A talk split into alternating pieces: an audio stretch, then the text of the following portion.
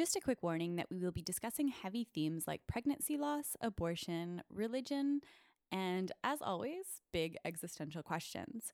This is an unbleeped version of our thoughts as they come to us.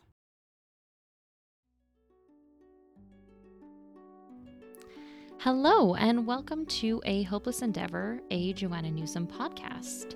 My name is Sam. I live in Vancouver. And I'm Nikki. I live in Ithaca in beautiful upstate New York. So, welcome to part three, the final part of Sawdust and Diamonds. I hope you guys enjoy it. Somehow, yet again, I have managed to fuck up the audio for uh, Sawdust and Diamonds. So, Sam and I recorded an intro and an outro, but it'll likely just be me uh, for this last bit at least. But I'm pretty sure that all we did was say thank you so much to those of you who listen and engage with us. It means so much to us. So, uh, let's just dive right in. Thanks for listening, guys. Okay, so then she says, I'll say just before I read this one, she, of all the YouTube videos I watched, she's fucked this line up more than anything else I've seen. She forgets this line all of the time live and I, I don't know why she can't remember it but it's to her disconnected from the previous line because like it she just forgets it i The don't know whatever. tenor of the song changes a lot here. The beat of the song changes a lot here. We're back with frantic. Um, the harp is going, the beat is going. Um, we're moving quickly now, like just like the prairie fire. We're going. Yeah. And speaking to that, actually, I had wanted to say before, um, when we were talking more just about like the way that this song sounds, uh, she very much is speaking in like this or singing, sorry, in this like very like low voice almost. Like it sounds like she's lower. She starts lower in my head than she does with the other songs. So if you picture how she sings like from the top of the flight of the white white stairs, she's not it- it's different from like when she starts only skin with like and which is already a super high note Mm. or even like the meadowlarks which gets up there right away or like down in the green hay which is already like higher than i can reach in my little limited vocal register right um like from the top of the flight i can get it's like a low sort of uh, like not not exclamatory way that she's singing this first part and then when she gets to uh swings a low sickle arc i think is the first time where she gets like frantic about it. She gets higher Mhm. and it like raises the stakes or something of Yes, no, this totally. song. Uh okay sorry so i'll read this. So and then a slow lip of fire moves across the prairie with precision. While somewhere with your pliers and glue you make your first incision. And in a moment of almost unbearable vision doubled over with the hunger of lions hold me close cooed the dove who is stuffed now with sawdust and diamonds. Okay so i feel like i have a stupid amount of stuff to say about this verse. Okay first things first just taking our lead from the previous verse when we were talking about fires and um like what that might mean. Mhm. Here she's like specifically talking about uh, fires in reference to the prairies Mhm. with precision which uh, on genius but also just like to me like um makes me think about uh, controlled fires right so people burns, yeah. Right, controlled burns, right? So, uh, controlled burns are done f- in order to uh, give better lives to like mammals and birds and, and butterflies that exist in that prairie land, right? Yeah, and to like Um, prepare the soil for the next round of planting, like to make Right. sure that the earth itself is nourished for Right. the next round of whatever. Which in turn benefits those those Mhm. existing beings. Mm-hmm. And to me, in my fetus interpretation, I'm like, yes. So, uh, like, you know, the line that we were talking about, I believe last episode, um, the blessing all the birds that died that I could live. Mhm. And I was saying that I think that birds for her are associated with these unborn, like potential beings. Uh, when she's talking about this like controlled burn of the prairie and and like those things are done in order that other things have better lives it just feels like this parallel to me between like what an abortion does for a whole fucking lot of women and people with uteruses um where it really is the sacrifice of one thing for this other thing Mm-hmm. um yeah Um, the use of the word incision. Never mind that it rem- that rhymes beautifully with precision. I don't know who else would have thought of that, but Joanna Newsom. But um, like this the spec the specificity of incision as something that is well thought out, that is planned, that is, and I'm venturing here, almost agreed upon. Um, and maybe not. I mean, just compared to like the murdering stake of earlier, it seems a lot less messy. Um, like Precise. um, precise. Um, and like Jack said in uh his email from earlier, like does denote like a certain surgical notation. It's interestingly too not you make the first incision, right? make it's you make your. your, Mhm. first incision, And which makes it first. right. Yeah, it makes it feel like it is whatever action is taking place is not the action of the narrator, right? Or like not Exactly. something that the narrator is driving. hmm Uh somebody else is doing the pressuring with their pliers and glue with Yeah. um I want to say scythe, but I know that's not what we're talking about in this song with the scythe and the salt. Um Yeah. You make your first incision. And almost unbearable like the ability whilst in the middle of this incredibly messy situation to be able to like see and feel clearly for the first time and then doubled over we talk about the buckling from before but with the hunger of lions kills me Me too. the hunger for what like the hunger if we're talking about this being a loss of a fetus the birth of a child a loss like a hunger for some kind of love a hunger for some kind of relationship um like the the hunger for it like she she's using lions here so like for some semblance of like a family unit that like lions travel in i don't i don't know I mean, also to the um, wide white roar of Mhm. the beginning of the song. Uh, like I don't even know if "Here Lions" is just supposed to make us think about the Mm, this like gigantic um, hunger or like force, even like Mhm. this like force that's beyond uh the narrator. Maybe I, I'm not exactly sure either. It's but it's very a roar like i get that yeah Right. It's a roar and uh it's too much for whoever it is to it's almost too much for whoever whoever it is to bear. yes It's almost unbearable, but I like I guess they can do it. Um and this horrible fucking last line. It's so sad. Just hold me close, cooed the dove, who is stuffed now with sawdust and diamonds. So if we think about it as a fetus who has just been uh, either aborted or miscarried or whatever, or even just a relationship that has been terminated, whatever interpretation it is, this is a sad fucking line where Mhm.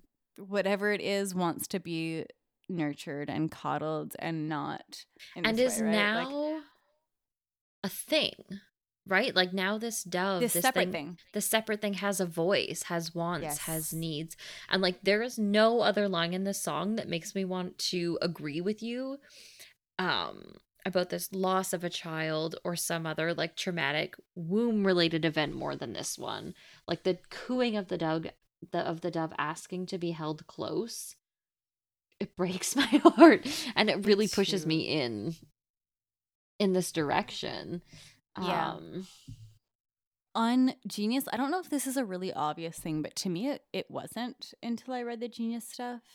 But I think they're totally right, and I don't know really why I missed this, but um, they're saying like this line is very uh much making the reader think of a thing that's being taxidermied, that is being Yeah, I read that too. stuffed. Yeah.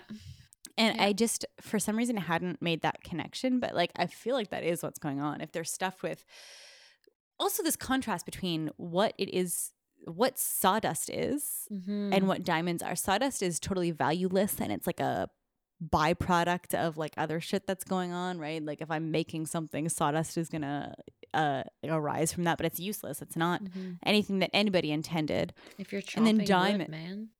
Right. Yeah, totally. I forgot Mhm. about that that reference. Um and then the the diamonds part where like diamonds are obviously very valuable and uh Hard yeah, to just like yeah. hard to yeah. And in stark contrast with what sawdust is. Um okay. Just indulge me for a quick sec because Indulging commence. Thank you. Pretty sure this is a stretch. Pretty sure she didn't have either of these things in mind. However,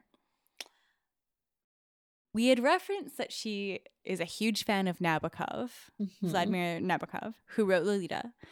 And we have cited interviews in which she has stated that she has referenced Lolita in specific in Emily when we she was talking about the rangily reclined part and Mhm. the motherlessness and something else that I forget.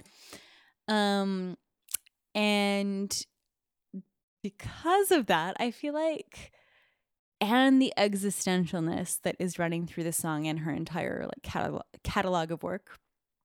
The sawdust and diamonds part made me think of this poem that just I don't even know why, but for some reason stuck with me after I read Lolita, and it's a poem that Humbert Humbert, the main character, the pedophile in it, writes. And just I wrote this whole thing down in like my little notebook and would just like sit there and read it at night independently. I loved this poem. And I'm just going to read the whole thing now and I will edit this out if it turns out to be so stupid and a far stretch, but I no, just I want to hear it now.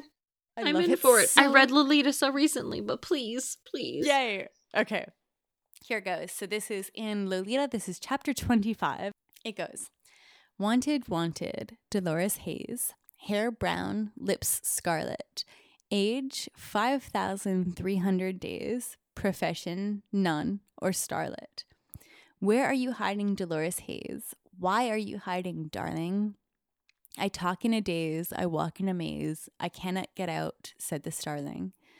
Where are you riding, Dolores Haze? What make is the magic carpet? Is a cream cougar the present craze? And where are you parked, my carpet? Who is your hero, Dolores Haze? Still one of those blue capped starmen? Oh, the balmy days and the palmy bays, and the cars and the bars, my Carmen. Oh, Dolores, that jukebox hurts. Are you still dancing, darling? Both in worn Levi's, both in torn t shirts, and I in my corner snarlin'. Happy, happy is gnarled McFate, touring the states with a child wife, plowing his molly in every state among the protected wildlife. My dolly, my folly, her eyes were fair and never closed when I kissed her. No an old perfume called, called Soleil. Are you from Paris, mister? L'autre soir, un air froid d'opéra Malita, son fel bien folle et qui s'y fit? Il neige, le décor s'écroule. Lolita, Lolita, que j'ai fait de ta vie? Dying, dying, Lolita Haze, of hate and remorse I'm dying, and again my hairy fist I raise, and again I hear you crying. Officer, officer, there they go, in the rain where that lighted store is, and her socks are white, and I love her so, and her name is Haze Dolores. Officer, officer, there they are, Dolores Haze and her lover. Whip out your gun and follow that car. Now tumble out and take cover. Wanted, wanted Dolores Haze. Her dream gray gaze never flinches. 90 pounds is all she weighs, with a height of 60 inches. My car is limping, Dolores Haze, and the last long lap is the hardest. And I shall be dumped where the weed decays, and the rest is rust and stardust. And for some reason, that poem just like fucking slays me. I don't even know what it is about it, but it's so heartbreaking to me. It's like the entire novel in in verse. Um at least his experience of her, his experience right. of um I don't even want to call it a relationship. Um No, I I'm okay. I'm okay with calling it a relationship, even though I've heard that same complaint from from many people. Sam, like you're not alone in not wanting to call it that because it's the most dysfunctional and unhealthy and one sided thing. Yeah. But unfortunately, I think that many, even adult relationships, are very much Yeah. like that. Yeah. And I don't at all mean to legitimize like the pedophilic relationship that's going on. I think that's fucked up. Um, but I also think that like we ought not think that relationship should be reserved for this like functional thing because even though like I get I get making the distinction between the two because they're very different beasts. Um but yeah, anyways, yes, so I think you're right that it embodies this the whole fucking novel in this one poem. Mm-hmm. And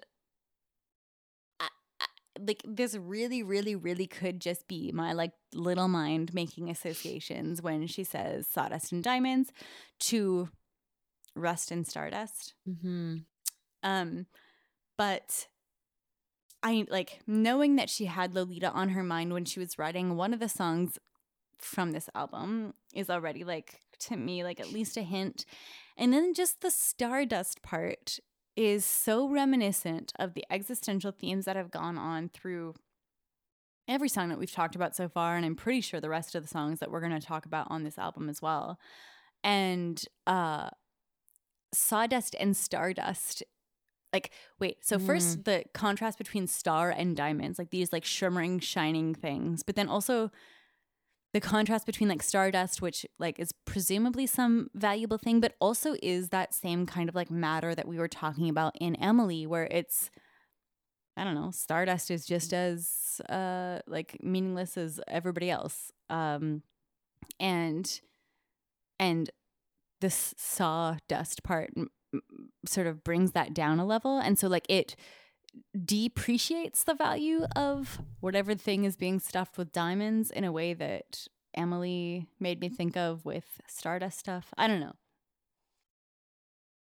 I don't think you're wrong. I a little bit think I'm wrong. Uh, I mean, I think it's a natural connection to make, especially since uh, Joanna herself has mentioned it. Um, but God, right. All right. Do you want to read the next verse? Yep. Okay. So, and then we go. Oh, I wanted to say, why the long face? Sparrow, perch, and play, songs of long face.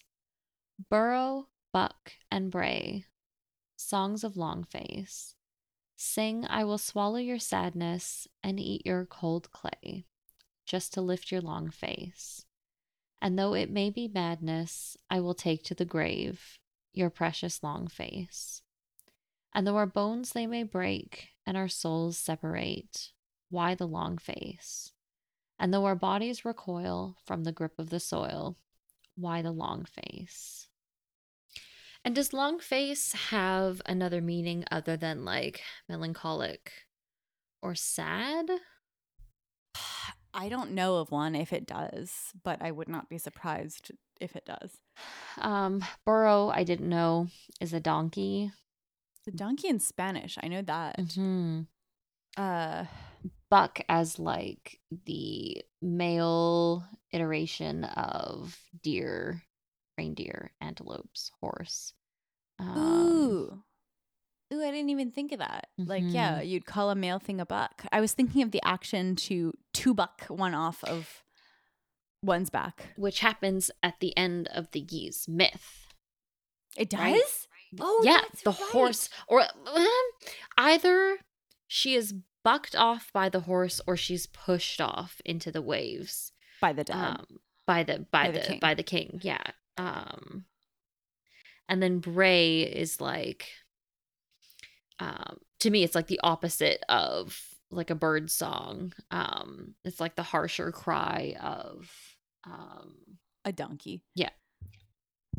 Yeah, me too. Um that's interesting because I think what I finally came to is that when she's saying Sparrow do this and Burro do this, she's contrasting this like masculine and feminine force throughout the song. And so in my limited interpretation, she here, I think maybe because before she had said, um, makes me warble and rise like a sparrow. yes. Uh, the system of strings, I think, did. Mhm. And now she's saying like Sparrow, Perch, and Play songs of long face. This other thing, Burro, Buck, and Bray songs of long face. So in my head, she's like saying, Sparrow, this feminine thing that I am associating myself with for this song, and also, maybe ironically, but maybe not, uh, these birds are associated with these like potential not yet fully realized beings, which might either just indicate her like closeness to the thing that has died or also just indicate her still her inchoateness right like her still being formed uh, as a person Mhm. if we're right about the idea that birds are un- uninstantiated beings for Joanna. Um okay, so in this interpretation, she's saying like sparrow, feminine thing that I associate myself with, perch and play songs of long face, burro, donkey, uh also do this stuff with songs of long face, but like deliver it in a different way. Mhm. It's like um in Emily when she starts the chorus again with told. Told, yeah, yeah, Um yeah. I mean the cold clay. Oh, this vert like the visuals of this verse are in like the saddest way some of my favorites in the entire album. Like the image Yeah. of the bodies recoiling from the grip of the soil is brutal. Dude, that shit Brutal. is is brutal. And there were bones they may break and our souls separate. like it's almost it's almost i don't want to say like funny because it's not at all funny but the questions are almost so absurd Mhm. like because when she's saying like even though our bones they may break and our souls separate like the like craziest shit that can happen to human beings Yeah. why are you sad and even though our bodies completely reject the idea of being encompassed by soil upon death which we're all fucking destined to be yeah.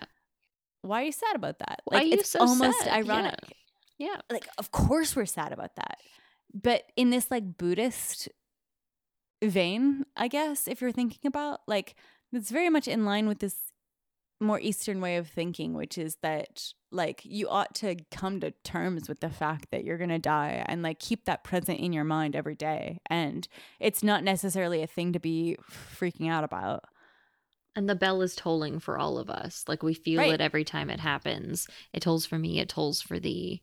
Um Yes. Yep, exactly. Um Yeah, and then uh uh the it may be madness, but I will take to the grave part just for better or for worse reinforces to me the Mhm. idea of madness having gone on throughout this song. She's like a little bit going crazy maybe, a little bit losing her grip on reality a little bit. which makes sense if we're coming in and out of this like Yeah. dissociative dreamlike state. Um Yeah, dreamlike state, like fever dream mhm. type reality. Yeah. Yep. and like I'll carry this this sadness with me. Um, Yeah. ugh, really pertinent, like wounding first. Like, Oh. It may be madness, but for the rest of my life, I will Mhm. take to the grave your precious long face. Mhm. In a live version, so I can't remember if I said this already. I wanted to, but um my favorite recording of this song ever is a YouTube recording called End of the Road. I think it's from 2011. I'm just totally guessing that off of my mem- memory, which is um, proven to be unreliable in the past. Um, but End of the Road, Sawdust and Diamonds, look that shit up. It is, she has like these two braids in her hair, and it is just the most heart wrenching version. I cannot contain myself. And she changes the lyrics like a tiny, tiny, tiny little bit she says, I will take the take to the grave your precious little long face. Um, instead of just precious long face. Mm-hmm. And then at the end she sings uh desire in a different way than she does on the on the album. But anyways, um yeah, do you want to do the next uh verse here?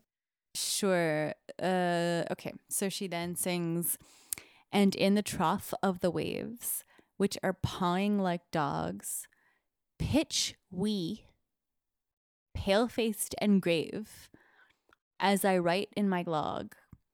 And then I hear a noise from the hull, seven days out to sea, and it is the damnable bell, and it tolls. Well, I believe that it tolls. It tolls for me, and it tolls for me. Ooh. This is so, so good. Ah. Um, so good. So like the trough of the wave is like the lowest, deepest part of the wave. It's the opposite of the crest. Um, and I feel like it's uh, comparable to that line in Emily, flanked by furrows, holding back like a match held to, to a newspaper, like these immense bodies of water. Um, yeah. And also, like, if we're considering this as a song of like emotional distress. I feel like we've hit rock bottom now. Yeah, like yes. we are very much in the trough, the deepest part of the ocean, the deepest part of the wave here. Um, and pawing like dogs. Like pawing to me is something that is like a friendly, asking, playful gesture.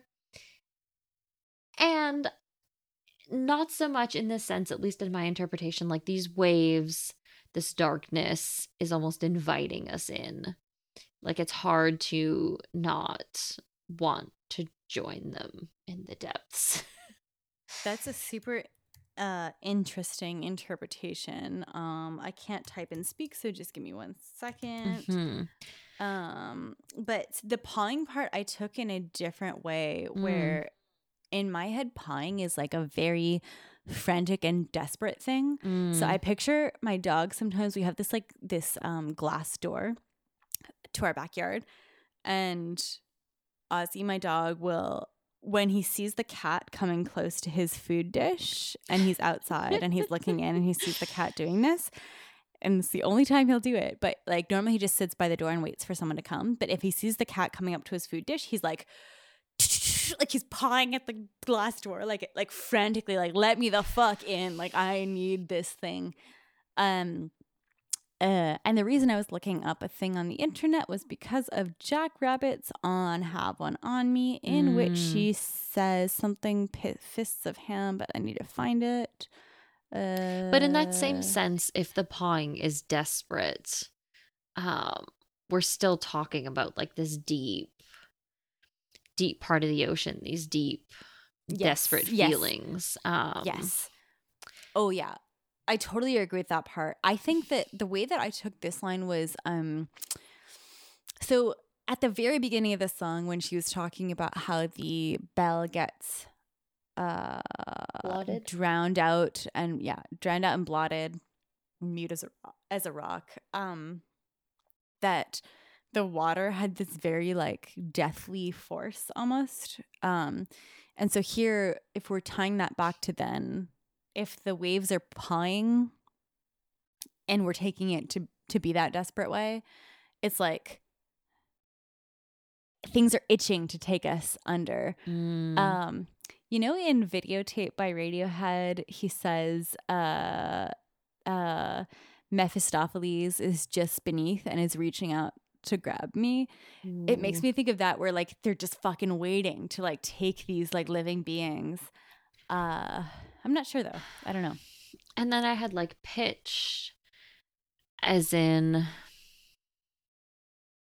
like you can throw something but also as in comparison to like the highness or lowness of a tone, the highness or lowness of the trough or the crest, and then like also the chord, the strings, the pitch can all just be like connected to the music making. But then also Oh, yeah. pale faced and grave. Like to be pale faced is to be in shock or in fear of something. Grave is in like deathly serious or as in literally the place where bodies rest. Right. Um yeah, and also t- to me, pale faced is like also just dead. The kind of Mm, grayness yeah. that comes over a person. mhm. And then uh, just like as I write in my log made me think of the ledger that she has in Emily. Me too. Um, yeah. me too. For sure. but that also exists in terms of like a sailor's log or like a log of a lighthouse. Um Something that you're like meticulously writing in and like Mm-hmm. documenting uh, things in a way that you don't know if it's going to be like meaningful or not. Yeah. Um, but the the line pitch here is puzzling to me. I don't know. we. Yeah, pitch we. So pitch as in to pitch a pitch a ball or to pitch Mm-hmm. a tent, and then we, comma, pale faced and grave. So we pitch in the trough of the waves, and the waves are pawing like dogs. But I don't know. I don't know what it means. So we throw ourselves in the waves that Mhm. are pawing like dogs and eager to take us. Is that it? Like I, I, I have a two percent credence in my interpretation here. It's a beautiful image, if nothing else. It is a beautiful, yeah, like totally. But it doesn't all it also just doesn't make sense with the rest of the song. Like I feel like with the rest of it, there's like a separation between these two. And are they gonna like sacrifice themselves in that way together? Has it has it I mean I don't know. I don't know. I don't know either. Or like as a result of whatever has taken place, are they both fucked? Like so if it's a an abortion or if it's a breakup, you can imagine people pitching themselves into the waves, like not knowing what else to do, and yet not being together, but both sort of just like throwing themselves out to sea Mhm. to sort of flounder for a way to figure out what to do next. Um, uh, but I don't know. Makes sense with the next verse, though. The next verse is Then I hear a noise from the hull, seven days out to sea. And it is the damnable bell. And it tolls. Well, I believe that it tolls. It tolls for me. And it tolls for me. So That part alone is just the most like I, my heart cannot handle it. if we're talking about this couple or this person, this entity pitching themselves into the waves, and you know, this is all like very unreality. Um, now they're hearing the bell again. It's been seven days they've been alive or dead or despondent, whatever, in the water. Um, and it's that damnable bell that we blotted out. We drowned like a rock earlier. I fucking hear it again. Like, and there's an exclamation point after, and it is the damnable bell. Yes. Um, like what the fuck? how? Yeah. Yeah. How? Um, and so again, to like the Ys myth, it's it's it, like you know part of the myth is that like if you travel to that part of the world now, um, on clear days the bell can still be heard. Um, I, I like I also have no idea what to make of this. Like in in this just strikes me as one of those paragraphs, one of those verses for which like it is just putting it into words other than the way that she's put it is just extraordinarily hard. Yeah. It's super hard to like voice what feeling this gives rise to. Um, one thing I will say is that the damnable the damnable bell part she wrote and then as we had said before she uh like dreamed of Ys and had the book that her friend had given her that you had said Sam mhm. and within the book that her friend had given her the phrase damnable bell was used and that was after she had written this song so she saw the parallel like in this like uncanny way but the damnable bell was something that like stood out to her where she was like what the fuck like i Yeah. wrote those words and now they're appearing to me um, And then of course, of course there is the reference back to the Donne Yeah. poem here. Uh it tolls well, like I think that it tolls uh for me. And again there's the repeating and it tolls for me. Mhm. So whatever um like head down repeating mantra echoiness that the re- repetition of lines is supposed to invoke for us is occurring here and uh and again like if we think back to the poem the guy says Donne says uh like don't whatever i'm paraphrasing but like don't go looking for don't seek out who the bell tolls for it tolls for thee right it's Mhm. it's for you um Mhm. no matter who they're actually like literally ringing the funeral bells for and it's just this like rem- like really haunting reminder of your own mortality maybe um i don't know i don't know I think the next verse is even more heartbreaking than the next.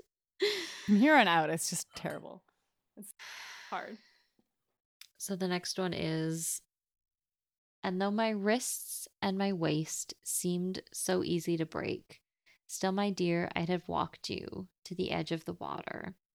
And they will recognize all the lines of your face in the face of the daughter, of the daughter of my daughter. I'll stop there for now. yeah. Uh it's my heart feels heavy right now. Like um my first thought is just her invoking the these skeletal parts of herself again. Mhm. So earlier in this song she had talked about the um articulation in our elbows and knees. In Emily, she had talked about the uh, bones uh, of the birches, right? Mhm, And the She's bones like- thrown from the void. Right, the bone. That's right. The bone thrown thrown from the void. We're supposed to picture the bear as like existing without her skin. Mhm. Um, but in the same way, we're here being encountered with a. I don't know. To me, it's just like this skeletal being that makes me confront the idea that like our material selves are not identical with ourselves, and like we are more than that. Mhm. Um, so though my wis- wrists and my waist seem so easy to break, like there's more to me than just my frail body. Yeah. Um. Yeah. I would have walked you to the edge of the water, and here again, the edge of the water seems like it's a menacing thing because if she needs like courage or something or like strength to walk to the edge of the water, it's something that is um threatening. I think. But also, like, my dear is a term of endearment. And, like, I took it as I would have walked with you forever. Like, we could have done this. We could have gone the whole way. to the edge of death. Yeah. To the edge of this all like the way to the impending. end. Yeah. But we Yeah. didn't. but we Um, didn't. Yeah, I would have, or I'd have. It's not. I would. yeah. I would have. And then that, like, familial line of, in the face of the daughter of the daughter of my daughter. Um, and I can't argue against, um, like, the notion that that's like a play on um on the loss of what might have been um a child a baby Right. um Right.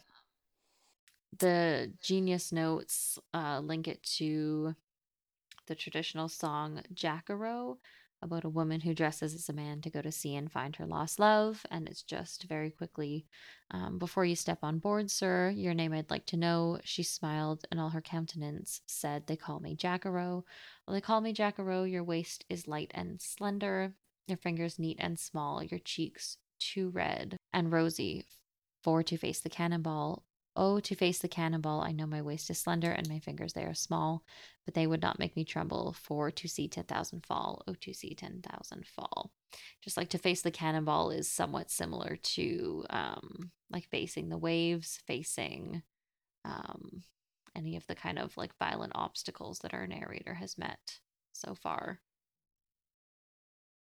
I really like that comparison, and any like traditional folk song, uh, I'm super keen to associate with. Did you make that comparison? Am I quoting I you again? Okay. No, that was somebody else. okay. Just had to check.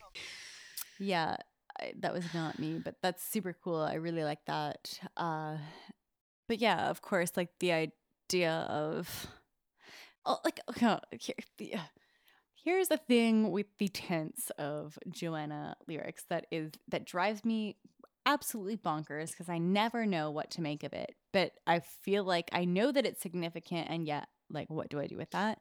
So, as we had said in this first line of this verse, she says, And though my wrists and my waist seemed so easy to break, still, my dear, I'd have Mhm. walked you to the edge of the water.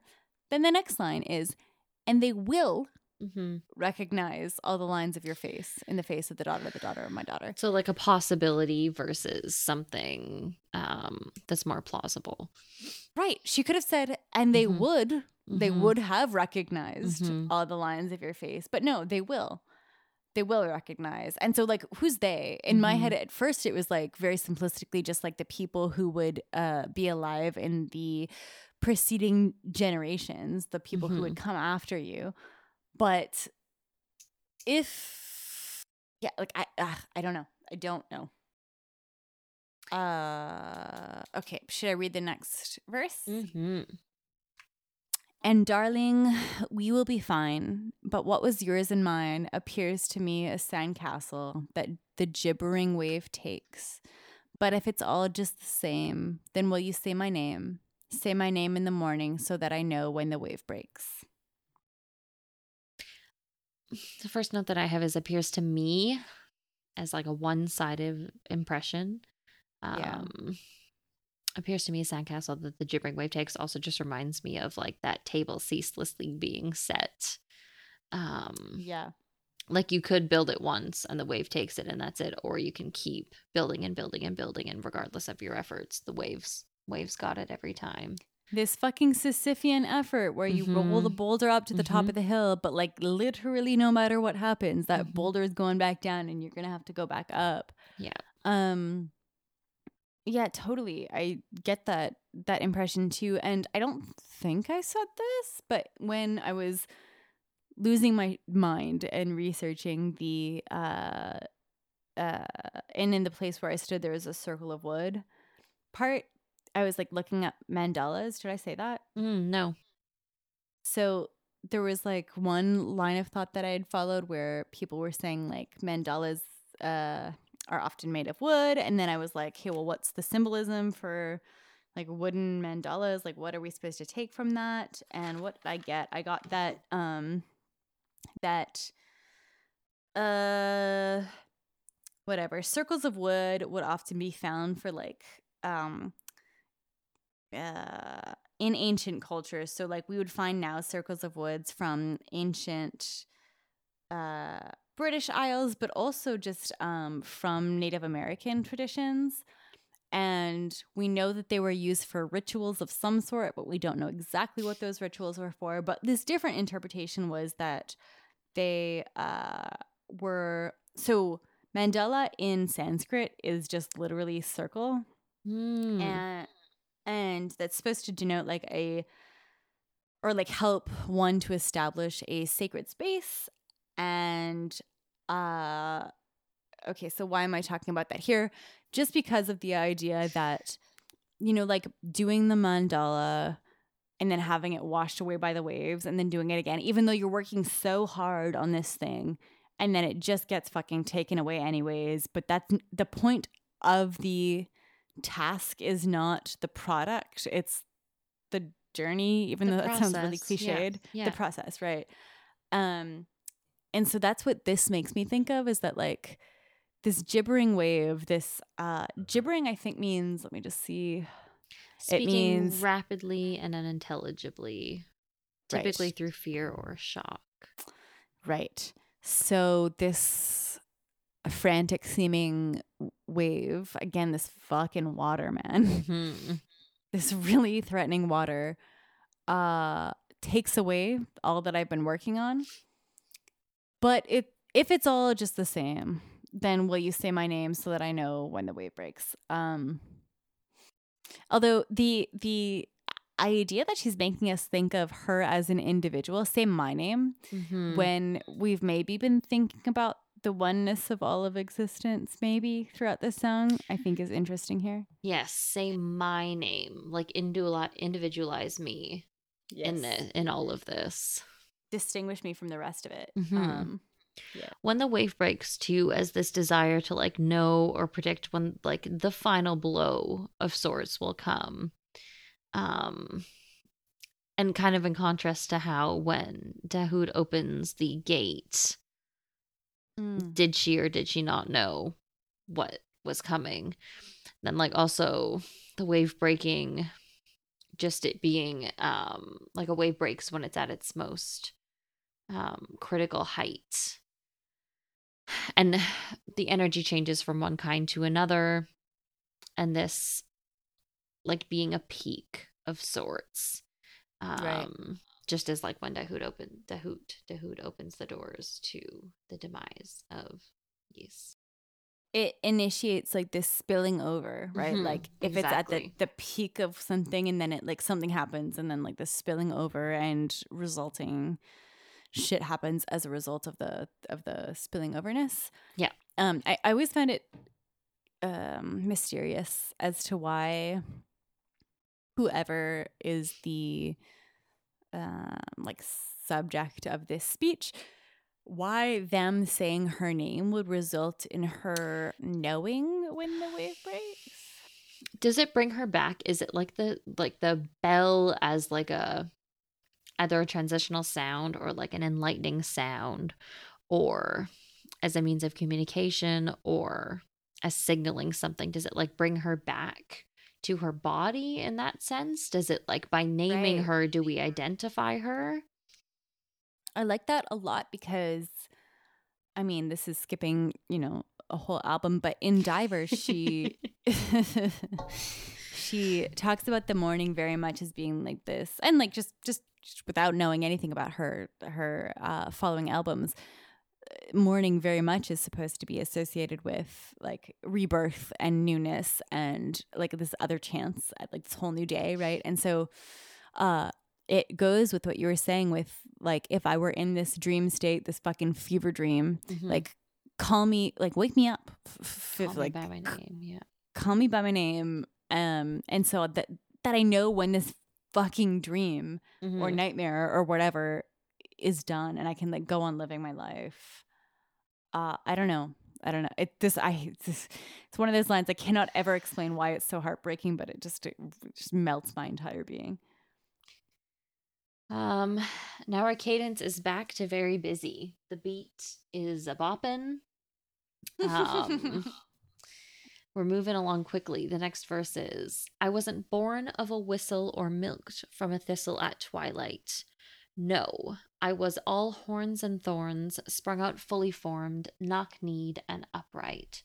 So enough of this terror, we deserve to know light, and grow ever more lighter and lighter. You would have seen me through, but I could not undo that desire.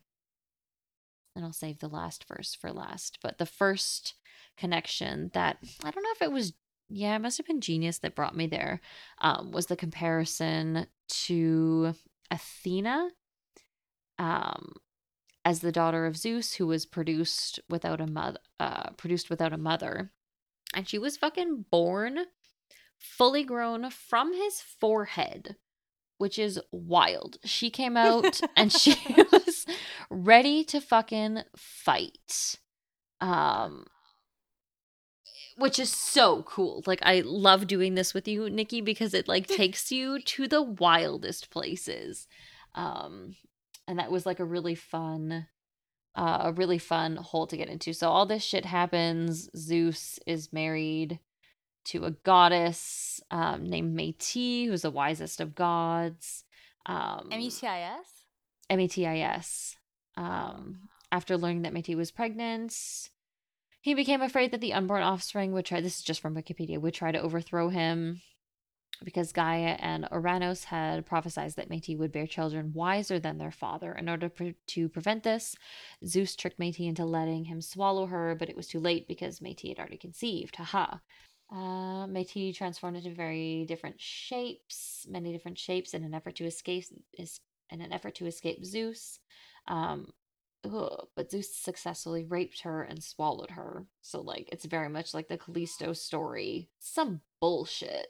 It's some bullshit. He is And this is actually even it's interesting eh, considering the order of the songs, but this next note is after swallowing Metis, Zeus took six more wives in succession until he married his seventh and present wife Hera. And Hera was was she not the wife of Zeus when he raped Callisto? yes. So yes, he was. in terms of this myth, we're going back in time a little bit. Then Zeus got a ton of headaches. Um, he got an enormous headache. He was in such pain that he ordered someone um, to cleave his head open uh, with a double headed axe. And then Athena leaped from Zeus's head, fully grown and armed, which is like, yeah, yeah, yeah, go, go, go. I am here. yeah. Yeah. Uh, she cried aloud with a mighty shout, and that the sky and Mother Earth shuddered before her. Um, which is just like Wow.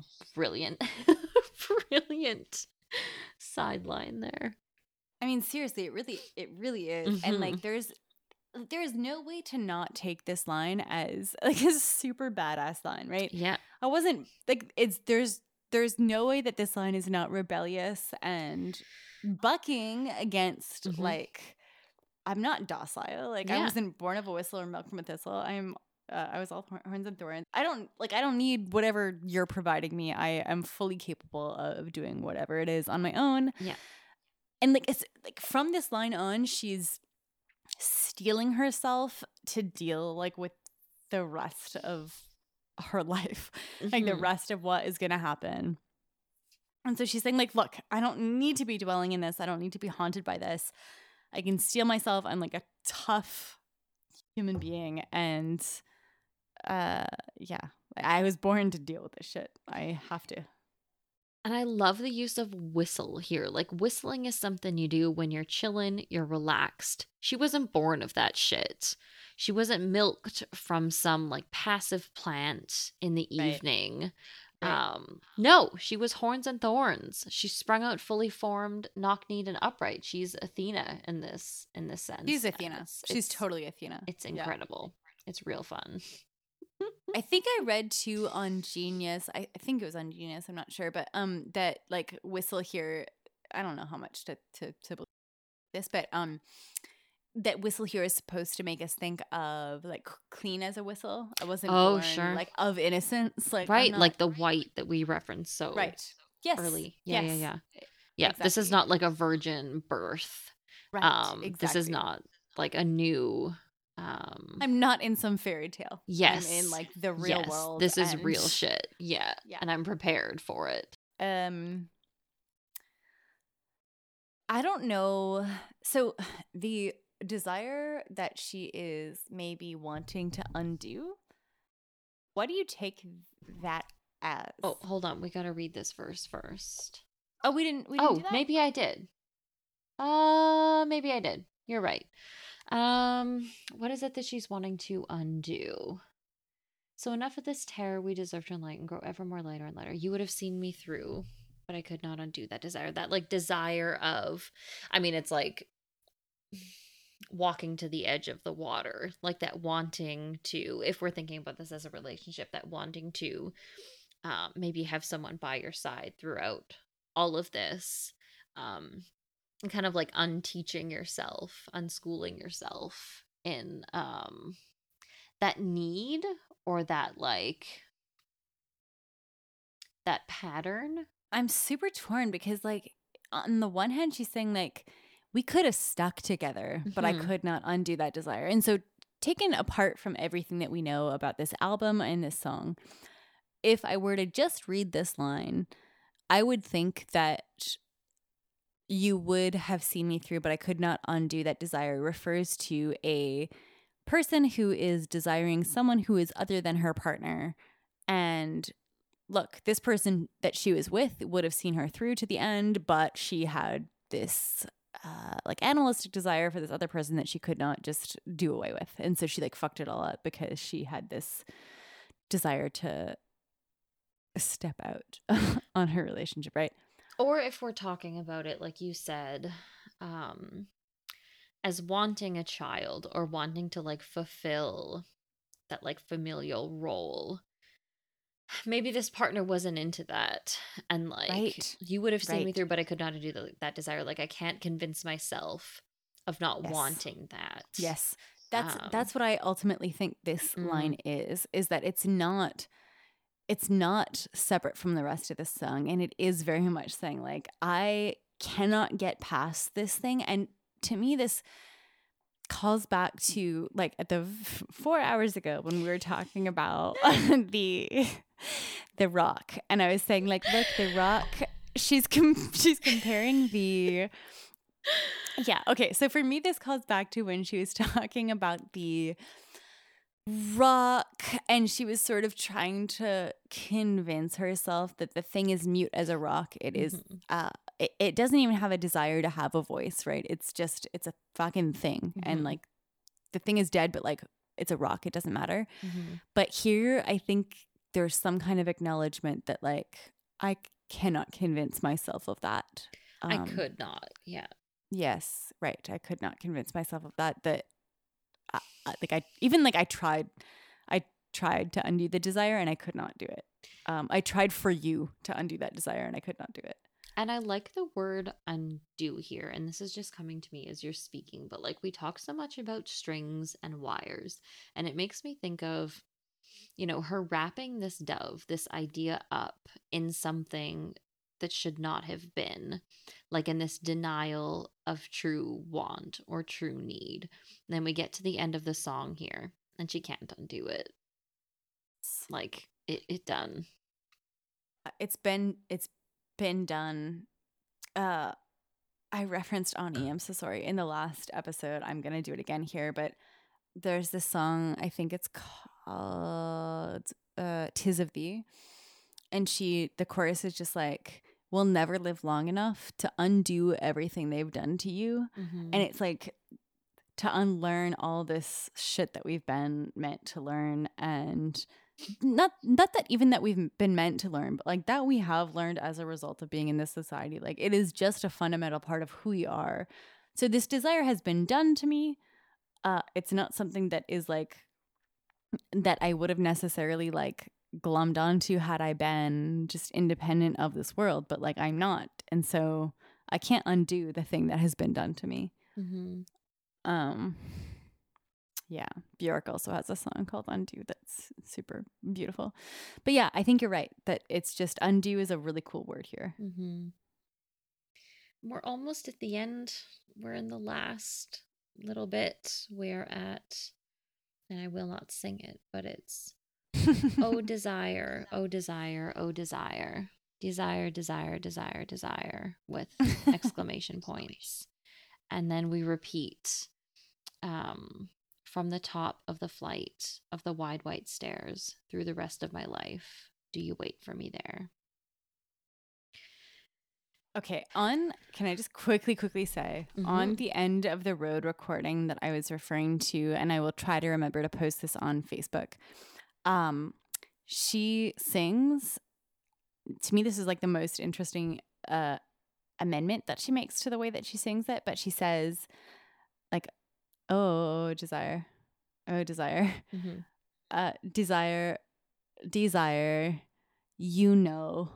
Desire rather than just desire four times. So she Mhm. changes desire. Desire. You know. Desire.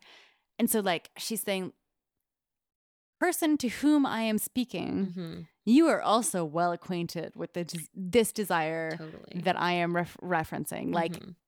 you're not a stranger to this so don't pretend like you are like that that amendment to me just oh it's like shattering it's so sad Mhm. you know this desire i know that you know this desire i also have it And you are well aware of this too. Like this is not Yes, almost like this is not the first time that I've mentioned this. right Um, right yeah. yeah. you're not a stranger to this yes Yeah. I mean, I honestly don't have a lot more to say here. I will say that I listened to a lot of um, Bill Callahan this week.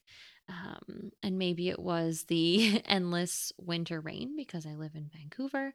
Um, but when uh, digging deep into this episode, um, the repeated line from All Thoughts Are Prey to Some Beast on the Sometimes I Wish We Were an Eagle album, Sweet Desire and Soft Thoughts Return to Me, um, brought a similar kind of imagery with, surprise, surprise, a bird. Um, an eagle watching these much smaller birds, and he mentions starlings, finches, and wrens um, and pondering if they should, uh, if the eagle should steal their nests, consolidate them, and use these like secondhand nests for their own family. When suddenly the eagle realizes, um, and whether this thought was like the eagle's original thought or was brought on by something else, um, all sweet desire and soft thoughts are gone, and the eagle shrieks, I'm alone, like the realization. Um, like there is no family to be had and the eagle is alone. And I feel like the end of this song is also kind of like a coming to terms, not with like necessarily loneliness, but if we frame it as a relationship, like this was something that I tried to communicate and maybe wasn't wasn't understood. I could not undo that desire. There is still such a death that comes along with any termination of a relationship, even when both parties know it is the thing that needs to be done, even when it's not as though you have any doubt about that. It's still like, oh my fucking God, this life that I have crafted with mm-hmm. this person is just over. And that is no matter what the like logistics and like rationality behind it are, it's just a devastating thing. Um, yeah, and I get that vibe from that entire album. Sometimes I wish we were an eagle, and also from um, it's like one of my favorite books of all time. But Bill Callahan's book, uh, Emma Bowlcut, Letters to Emma Bowlcut. Mm. It is. I like used to buy this book for everybody. Like my only way of flirting with people. I swear to God, I have bought so many men and women these books uh just copies of letters to Emma Bowlcut and like sent them out with like some little inscription on the like inside cover. Legitimately, without exaggerating, it was my way of flirting with anybody. I'd be like, uh, I don't know how to talk to you, but here, like, read this book and tell me like all the existential thoughts you had, because like me too. you could not undo that desire. Thank you so much, everyone, for bearing with us once again for our final episode of Sawdust and Diamonds. Um, thank you again to our contributors. If you would like to contribute something, we are always accepting voice memos and emails. Our email address is a hopeless endeavor, E N D E A V O R, at gmail.com our Nikki is dying laughing from my last take here. Our Instagram is a hopeless endeavor podcast. Nikki runs our Facebook group, which is a hopeless endeavor, a Joanna Newsom podcast. so uh, thank you so much, everyone. Thanks for listening. Nikki says bye. we can do it again if you want. It's okay, that's fine. No one cares what we are towards. Oh my god, I don't even know what I was so funny. I couldn't stop laughing. Oh man, I'm dying. I need a Kleenex.